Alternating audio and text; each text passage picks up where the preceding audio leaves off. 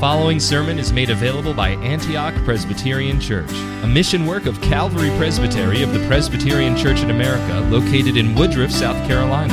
For more information about Antioch Presbyterian Church, please visit antiochpca.com or contact us at info at antiochpca.com. May the Lord bless you as you receive gracious instruction from His Word.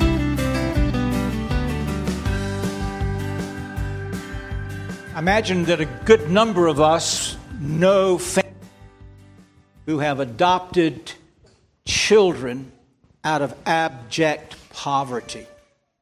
I think of, a, of friends who adopted a, a little girl uh, in Brazil who's now a godly woman with a husband here in Greenville. Or people we know at Woodruff Road who adopted children from Haiti. If they'd been left there, they would have simply been in the misery and death and poverty and destruction and corruption of Haiti. But no, they were adopted. And because they were adopted, they then received all the privileges of that family. They had good clothes and food and a comfortable house. They had parents that loved them. They had education. They had wonderful opportunities uh, uh, where they live now, and many of them, by God's grace, has gone on to make, take advantage of those opportunities. Well, that's an analogy of what we see here in Job chapter 29.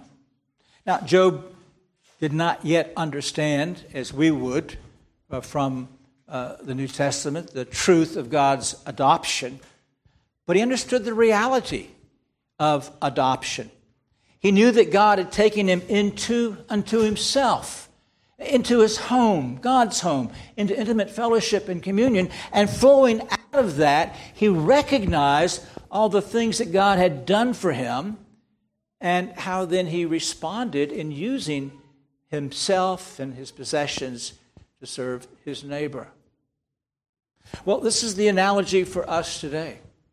We who fully understand this doctrine of adoption who have been plucked out of a kingdom worse than Haiti, out of poverty and out of corruption, have been brought into the household of God, as we read and sang in Psalm 65.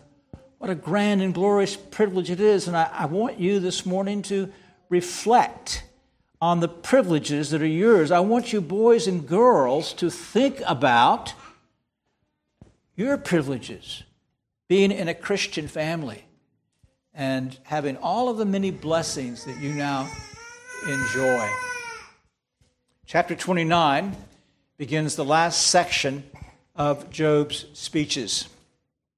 In 27 and 28, he gives his first extended parable or proverb. This is wisdom literature, and he was uh, opening up, on the one hand, the retributive justice of God and on the other hand, in chapter 28, this most remarkable ode to wisdom, showing us that God alone is wise, and it's in the fear of God that we learn wisdom through His Word. So we come now to chapter 29, and as we read in verse 1, it seems that Job, in fact, uh, pauses a moment. Um, we get this when he again took up his discourse. Well, why did he stop his discourse? He was given his friends opportunity for one of them to do as they have done before and respond to him, but they were silent. He has silenced them. And so, uh, after this pause, he takes up now his last speech, chapters 29 through 31. Now, we overall can think about this speech as a further vindication of Job against. He's not speaking to them, he's speaking in their presence. But the things that he says are a vindication over against them. So here in chapter 29, all the things they accused him of uh, in the culture, he shows were absolutely wrong. And more importantly, he shows that uh, the great grief of his life was not the loss of his possessions, even his children. It was loss of the sensible presence of God. Then in chapter 30, he really shows why he has um, murmured and complained the way he has. Not as much in self defense is simply setting forth what's happened to him in the culture and then at the hands of God. And then in chapter 31, he vindicates himself against those awful charges of Eliphaz of wickedness and idolatry. So this morning we look here at chapter 29, uh, a second proverbial speech, 29 through 31. And what I want you to get from this chapter is that the believer should esteem the blessings of God and use them to serve his neighbor. The believer should esteem the blessings of God and use them to serve his neighbor. Now we're going to look at this under three headings. First, the spiritual blessings of God. And then, very briefly, I mean, Job almost passes over the physical blessings of God. And then he takes the believer's usefulness with his blessings. So the believer's spiritual blessings, the believer's physical blessings, the believer's usefulness. Well, in verses 1 through 5, Job describes his spiritual blessings, takes up this parable, this discourse, with a longing. In verse 2, Oh, that I were as in months gone, as in days when God watched over me. Here he opens up his heart. This is the thing that grieves him most. He remembers those days, the months past. They weren't that long ago, you know. It was some fairly brief period of time. And the most singular thing in that brief period of time was that uh, God watched over him. God kept him under the shadow of his wings. God preserved him, and God came to him. He then details the three blessings that come from God's watchful preservation. Notice the when, it relates to the wish of verse 2. Oh, that I were as in months gone by. Now, when? Three things. His lamp shone over my head. By his light I walked through darkness, and I was in the prime of my days. When the friendship of God was over my tent, when the Almighty was yet with me and my children were around me. Three things here on which Job reflects the comfortable presence of God, the guidance and protection of God, and intimate communion with God. In the first half of verse 3, he reflects on the comfortable presence of God. This is a figure of speech when his lamp shone over my head.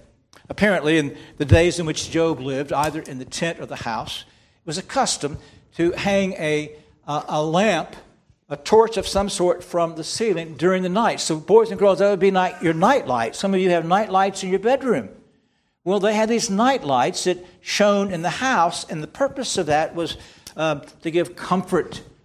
Particularly you children want that comfort of that light sometimes at night. It was to give comfort to those who were in the house. And what he's saying with this figure of speech is, is that God was his nightlight. God is the one who shone over him in the night with his comfortable presence as he rested and slept. The second blessing that Job enjoyed in the second half of verse 3 is by his light I walk through darkness. So the light was a sign of comfort at night, but now he speaks about the pathway of his pilgrimage. It would be strewn with stumbling blocks and uh, dangers, and he needed to be kept on that path. And he said it was the light of God, again, like a torch, a flashlight at night when you're out in the dark trying to walk in a strange place. It was this light of God that guided him, and in that guidance protected him from the dangers that were around him. Now you can imagine what's going through his mind because uh, that's all been gone now. The dangers have come upon him. And this is an ascending order. So he starts with the comfortable presence. He moves to uh, the direction, the guidance, and protection of God. But now he comes to that which was most precious, and he devotes two verses to it. As I was in the prime of my days, when the friendship of God was over my tent, when the Almighty was yet with me, and my children were around me. Notice the opening phrase in verse 4 in the prime of my days, another a beautiful figure of speech. In the Hebrew, was when I was in my autumn. And autumn is the time of, of, of prosperity, autumn is the time of harvest. He, he says, I was, I'm in the full fullness of life now. Youth is past, and, and the heat of summer now, he's reveling. uh, in these days and in mature life, having already accomplished so much. But in those prime days, in autumn, the friendship of God was over his tent, and the Almighty was yet, notice that word yet, with him. This word friendship actually means counsel or secret. So David writes in Psalm 25 14, the same word, the secret of Jehovah is for those who fear him, and he will make them know his covenant. Now, here Job is saying that he had intimate communion with God. God had opened himself up to him probably more than any other man that was alive at that time, at least in his own sphere of, of responsibility and labor.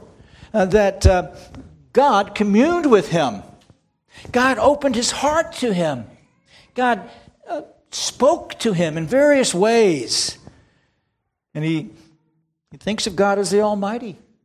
What a remarkable thing that El Shaddai, God Almighty, would be with him and, and he would walk and, and commune with him. And then he alludes briefly to the covenant, and that uh, as God's presence was there, it was with him and his family.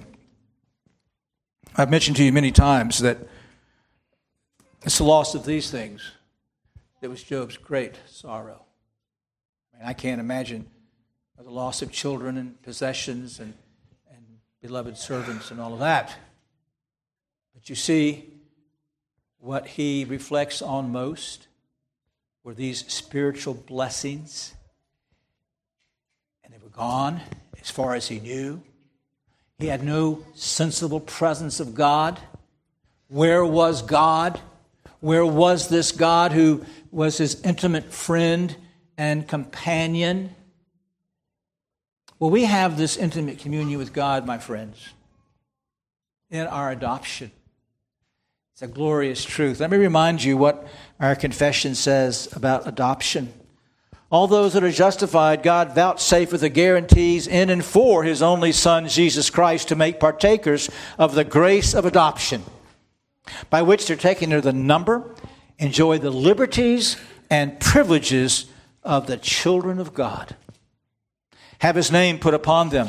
Receive the spirit of adoption, of which we read in uh, Galatians and, and meditated in, in Romans, have access to the throne of grace with boldness and are enabled to cry, Abba, Father, are pitied, protected, provided for, those things that Job talks about. Um, chastened by him as by a father, that's what Job didn't yet understand, yet never cast off, but seal of the day of redemption and inherit promises as heirs of everlasting salvation. That, dear friends, is what Christ purchased for Job. Um, in retrospect, and for us, in the fullness of understanding what it is that Christ has done for us.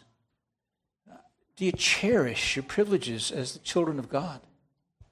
Is the presence of God in your life the most important thing to you as you sit here this morning. The fact that, that you can hear the covenant promise I am your God, and you are my people. You are my child. You know, He's spoken to you, children, in your baptism. He has said to you that He is your God and you are His child. Now, He calls on you to make covenant with Him. You can't just stop there. You must take hold of Him. Yes, and I'll have you as my God. But that's your responsibility. But it's a privilege that God's given to you to hear him say that he is your God. And he calls you unto himself. Do you cherish, dear friends, communion with God? Or is it something that's foreign to you? Maybe, the, maybe this morning is the first time you've ever thought about it. That as a Christian, I have intimate communion with God, that I can know him in this manner. And if that is true of you, uh, at best you've been poorly taught, but easily could be that you are not yet a child of God because you've not yet taken hold of Him through the Lord Jesus Christ. It's only through Christ that we can have this adoption that He's purchased for us. Let us also learn from Job the stark possibility that we can lose the sensible presence of God. Now, Job thought he'd lost the presence of God, he was yet with me in the past. Um, We cannot lose the presence of God. The Lord Jesus Christ, by his Holy Spirit, indwells each one of us and has sworn, I will never leave you or forsake you. But we can lose the sensible presence of God. Hear what our confession says with respect to assurance. True believers may have the assurance of their salvation divers different ways, shaken, diminished, and intermitted. It's by negligence in preserving of it, by falling into some special sin, which woundeth the conscience and grieveth the spirit by some sudden or vehement temptation, by God's withdrawing the light of his countenance and suffering, even such as fear him, to walk in darkness and to have no light. Perhaps you have experienced that. Perhaps, as in Job's case, it was a sovereign act of God to test you, to drive you all the more into the arms of Christ. But perhaps it was also because of sin. Because it's when we begin to fall into the practice of sin, that God will withdraw from us his sensible presence. I want you to understand the beauty of what you have in Christ, and the danger. You can quench and grieve the Holy Spirit. I would ask you is your favorite sin more important to you today than communion with God?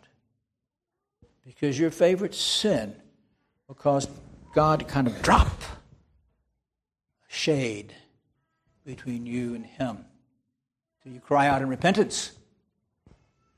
And so cherish this wonderful privilege we have and, and take great advantage of it and love God for it. Well, that's what Job, that's what hurt him the most, was that he thought he had lost the presence of God.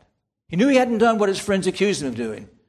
But he did not have the foggiest notion what was going on.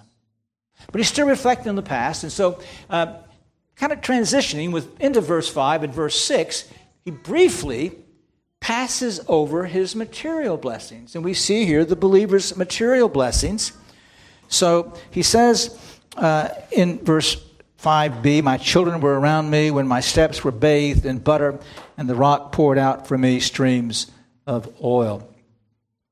These three lines reflect what we are told about Job in chapter 1, verses 2 and 3 that he had seven sons and three daughters. His possessions also were 7,000 sheep, 3,000 camels, 500 yoke of oxen, 500 female donkeys, and very many servants. And that man was the greatest of all the men of the East. That, those two verses sum up really all the rest of this chapter. But in the first place, they sum up the fact that Job enjoyed now great material blessings because God was his father. He knew he didn't deserve these things, but they had flowed out to him. He had then this large family, and the joy of a large family, I guess sometimes a headache, but uh, 10 children, a joy of, of the large family. But notice he, as he reflects on his children around him, which is a great blessing, both spiritually and materially. It's a very simple thing in verse 6. My steps were bathed in butter, and the rock poured out from me streams of oil. Interesting. Moses reflects this language in Deuteronomy chapter 32, his song.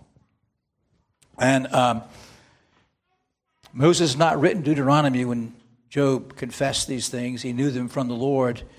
Um, 13, he made him suck honey from the rock and oil from flinty rock, curds of cows and milk of the flock, with fat of lambs and rams, the breed of Bashan and goats.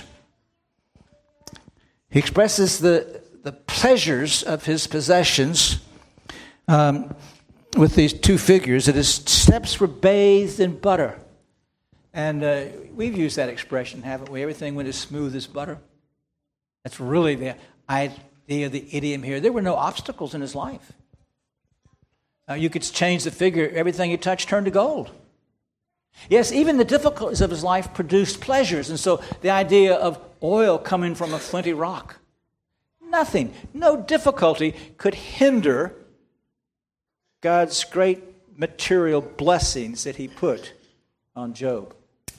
Now, we recognize, I hope you recognize as well, that whatever you have today as a Christian, you have as a child of God, and they flow to you not out of your merit or your hard work or your ingenuity, but out of God's grace in your adoption. don't consider yourself more spiritual than someone who has little or nothing, but God's sovereign in these distributions.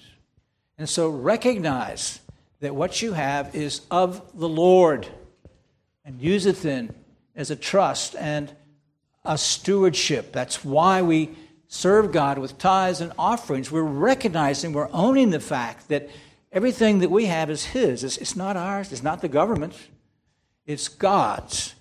And we have been given it as stewards. But thank Him then.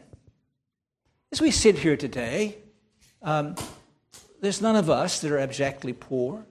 Some have had hardships and having to uh, go to school and, and, and make different arrangements and stuff like that, and life's been difficult, but you know, we are greatly blessed. And we need to give God thanksgiving for that as we reflect on it. But again, the blessings are not to be used for ourselves, they're to be used for God. So remember our theme we are to esteem God's blessings and use them to serve our neighbor. So we've seen the believer's spiritual blessings and the believer's material blessings, but now the great portion of the chapter is the believer's usefulness.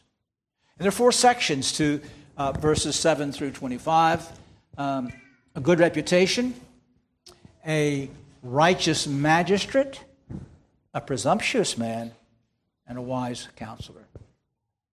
Job begins in verses 7 through 10 talking about a reputation. This was the next most precious thing to him, more than his possessions, as he works his way through this. When I went out to the gate of the city, verse 7, when I took my seat in the square, the young men saw me and hid themselves. The old men arose and stood. The princes stopped talking, put their hands on their mouths. The voice of nobles was hushed, and their tongue stuck to their palate. What graphic uh, description here of a reputation of a godly man. The gate of the city, the square there, is where the uh, magistrates and the chief elders of the city would meet. They could meet for uh, coffee and tea and just visit and be available. They would meet for uh, adjudicating special cases. And uh, Job now is picturing for us that he's gone out the gate of the city, and he, because of his reputation, has the chief seat. He is preeminently above all others. That then is worked out for us in these classes of people. And so uh, the young men who might be boisterous and want to put themselves forward, and other times slink back into the crowd. They do not want to stand out in the presence of Job men even older than he, as he came to his seat, would stand out of respect to Job. And in fact, the noblemen and the princes themselves would quit talking, put their hands over their mouths, their tongue would cling to the top of their mouth in the presence of Job. Because Job, you see, had this reputation as a godly and righteous man. And there's no thing that you can possess outside of your righteousness in Christ that's more important in life than your reputation. Solomon uh, speaks of the importance of reputation. He says, um, Proverbs 22 1 A good name is to be more desired than great wealth. Favor is better than silver and gold. In Ecclesiastes 7 1, he teaches that its reputation is better than ointment, something to be treasured. Do you think much about your reputation? What do your neighbors, what do your coworkers, your employer, or your fellow workers uh, are you of your employer? What do you think about them? Reputation is so very important. It can take months and years to build a good reputation. It can take minutes to destroy it. We need to be aware of, of it. Many of you here today some are elders, and others prepare to be elders and uh, ministers in the church, and at least two of us are uh, pastors in the church. And we need to be heedful of the importance of uh, the reputation. As Paul speaks to us in 1 Timothy 3 2, 7, 10, and 11. How elders and deacons are to have a good report in the congregation but also in the community. And you, as a Christian, what does Paul say in Colossians chapter 4? Let your words be seasoned as it were with salt, that you'll know how to give an answer to every man. That your reputation would be as such that uh, your, your neighbor would come alongside of you with a, a really important question about life. And you'll be able to give a wise answer. And so, thank God for reputation. Guard it very carefully. But he moves in from reputation to what that allowed him to do, and that is he was a powerful and righteous magistrate. You notice he makes a transition in verse 11. For when the ear heard about him, it called me blessed, and when the eye saw it, gave witness to me because. So, what is the ear hearing? What is being witnessed? Was what he now goes on to speak of. It wasn't just his reputation, but now he's being blessed because he was a gracious, wise, righteous magistrate. So he explains what he did as at the chief seat of the city gate. I delivered the poor who cried for help. We had four classes of people. I delivered the poor who cried for help, the orphan who had no helper. The blessing of the one ready to perish came upon me, and I made the widow's heart sing for joy. There's no more abject and and helpless people uh, in society than the poor who are in desperate need of help, for the orphan who has been abandoned, uh, for the one who's perishing, and for the widow. But you see, as a magistrate, he carefully tended to the rights of all of these people, and I think implied as a personal, in his person, use of wealth. That uh, it wasn't just that he was giving settling cases, no, he was concerned about the poor and the needy. Now, as a magistrate, he says that he, uh, he put on righteousness, verse 14, and it clothed me. My justice was like a robe and a turban. And I think righteousness and justice are simply synonyms. That now the execution of the application of God's law was his righteousness here as a judge. Now, again, in Job's days, eminent men would put on these uh, beautiful uh, robes and uh, as a sign of their wealth. And they would have these really fancy turbans. And Job said, My, my robe is my righteousness, my turban is my justice in the execution of office and in his personal involvement. He says in verse 15, that he was eyes to the blind, feet to the lame. 16, a father to the needy. And not simply, again, in his public capacity, but in his personal um, involvement in the uh, uh, lives of people, that he would allow no one to put a stumbling block in front of a blind person or trick them or abuse them, and he would make sure that the lame had feet to get to where they needed to be. In 17, he speaks then of his carefulness. He said, um, or in, excuse me, in the, in the verse 16, I investigated the case which I did not know. He knew no prejudice or partiality. Yes, he cared for the poor, but the poor received no partiality. And nor did the rich have any favor in his sight when he came to judge. He carefully investigated every case and then decided accordingly. In doing so, he delivered the innocent from the guilty. In verse 17, I broke the jaws of the wicked and snatched the prey from his teeth. He was a glorious, excellent magistrate and a very beneficent man. And I think sometimes that we as Christians, today's political arena, because uh, the government's doing things it shouldn't be doing, uh, and because we are very concerned about the moral issues in our culture, I believe that we can uh, uh, be blind to the genuine poor. And I will deal with that, Lord willing, in the sermon a bit next week. We must have heart for the poor. We must not show partiality. Um, and we must not show partiality, James says, to the wealthy one who comes into our midst. If someone comes into our fellowship that's bedraggled and, and smelly, but they've come here uh, into our fellowship, uh, we must receive them as, as the genuine poor and then seek to discern their case, as Job carefully investigated, and bring the glorious gospel message to them. It also speaks to us again as elders because we're the magistrates of the church. And uh, we also must not judge with partiality. Some of you will go to a small church, there's going to be one or two wealthy people that are used to running that thing. And you're going to be afraid to confront them in their sin. And you're going to show favoritism. I mean, that's the temptation, I know. But we must not do that, you see. In the church courts, Paul, even James speaks to us in chapter 2 not to do it in the assembly. In the church courts, Paul speaks about that in 1 Timothy 5. We must not show partiality in the church courts. We want to seek to judge with equity. I note as well something here that our confession teaches us, and that is it is a good thing for a Christian to pursue the office of public servant.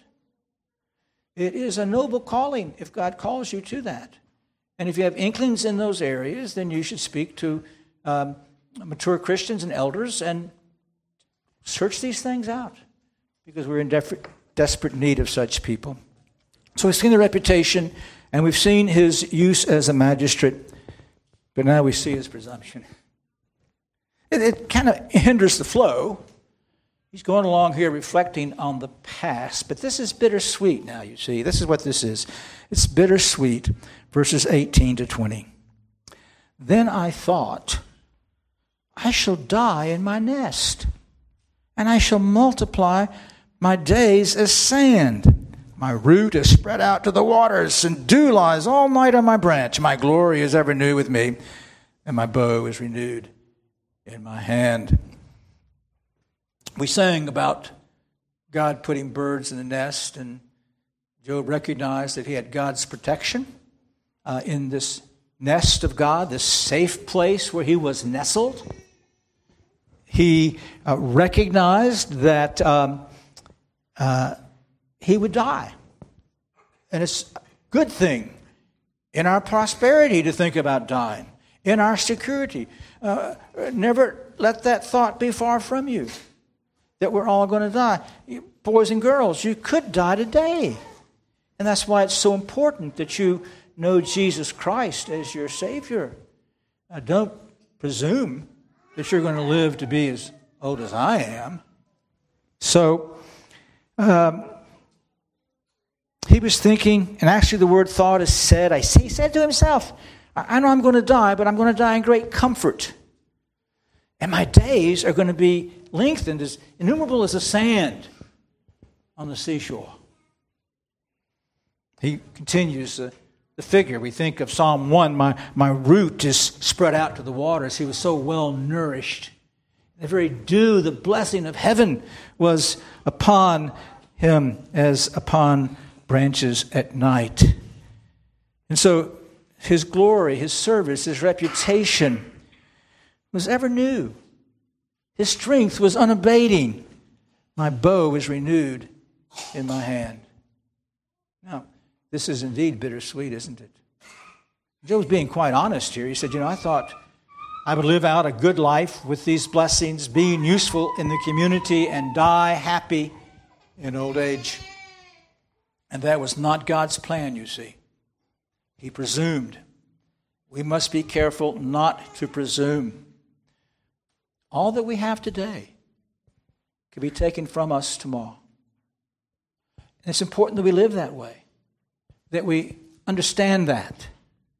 My wife and I were talking yesterday again. You know, I, I often think, you know, if God called on me to walk away from all I have for His glory, could I do it? By God's grace, I could do it. But we need to be aware of that. We need to uh, in fact, which, uh, one of the books that we've studied uh, mentions to us uh, that we are to use our times of blessing to prepare for times of affliction. Do you do that? Do you recognize that it could all be gone? And so you are preparing your heart in thankfulness and obedience and service to God.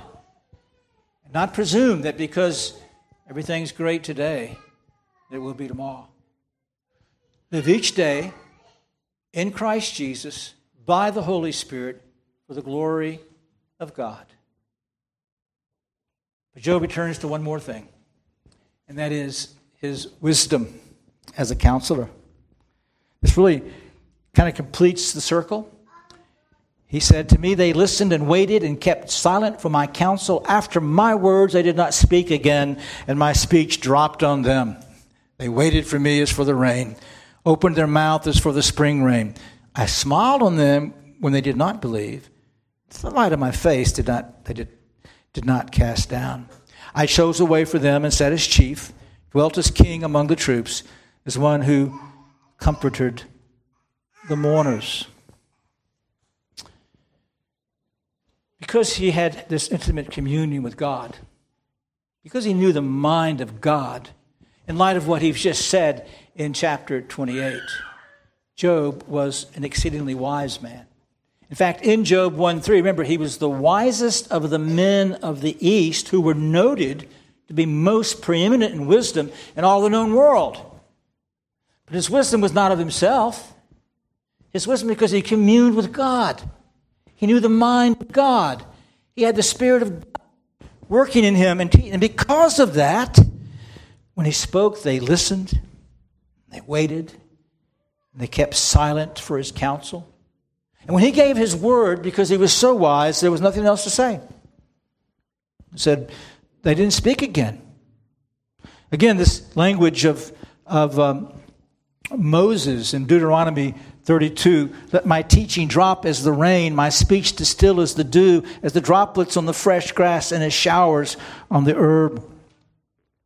He spoke, and his speech was refreshing because it was the wisdom of God.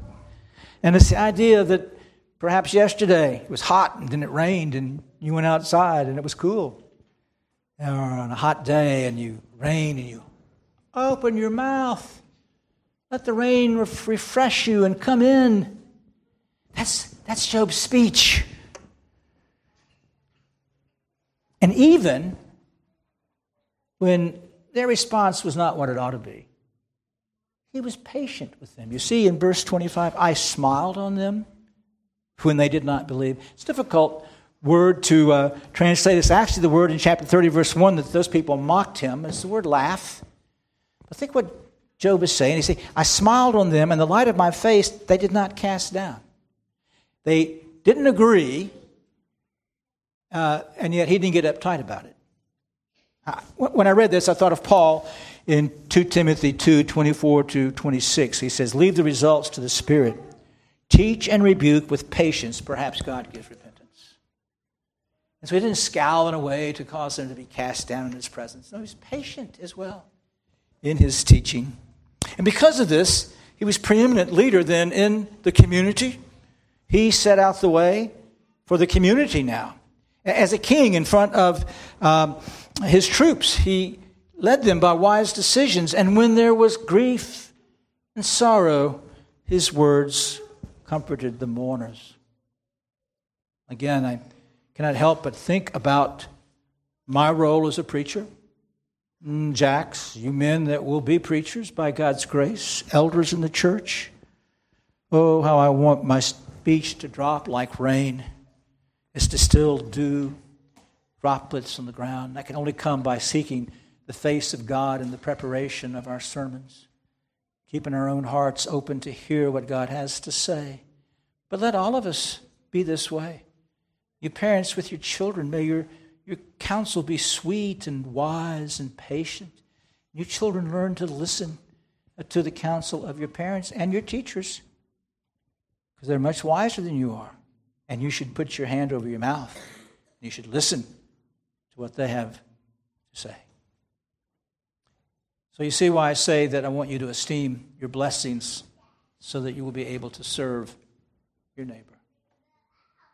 Esteem these spiritual blessings of your adoption, for there's nothing greater than to be the intimate child of God, gathered into his arms and living in his house. And that's manifested in being part of a congregation of God's people. And thank him for that which, with which he has blessed you. And um, don't take it for granted, but use it. Yes, your comfort, but for his glory and to serve your neighbor. Be a public minded person in all that you have. What we have is not our own, it's to be used. Don't presume on what you have, but prepare and be wise. To be wise, you must be in the Word of God.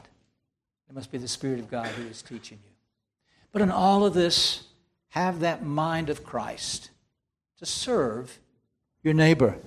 As we read of Christ in 2 Corinthians 8 9, for you know the grace of our Lord Jesus Christ, that though he was rich, yet for your sake he became poor, so that through you, through his poverty, might become rich. Give yourself sacrificially service to God and neighbor. And of course, then we know that there's no day that we've ever done that. And so we move from Christ as example to Christ as Savior. And we will mourn our selfishness and our failure to serve, and we'll ask for pardon. And because He is our Savior, He then freely grants us that pardon. Let's pray. oh, holy and glorious God, we thank you for the wisdom of this book. And although we mine its treasures, and often, Lord, it's difficult to distill and yet, we believe, Lord, you've shown us beautiful truths here, and we ask that your Spirit will press them into our hearts and the hearts of our children. And if there is anyone here this morning who's not yet come in repentance and faith and taken hold of Jesus Christ by faith, that they might be adopted as your children, would your Spirit even now work this in them for Christ's sake? Amen. Thank you for listening to this sermon from Antioch Presbyterian Church. We are located in the historic Cashville community of Woodruff, South Carolina, near the intersection of South Carolina Highways 101 and 417. For more information about Antioch Presbyterian Church, please visit antiochpca.com.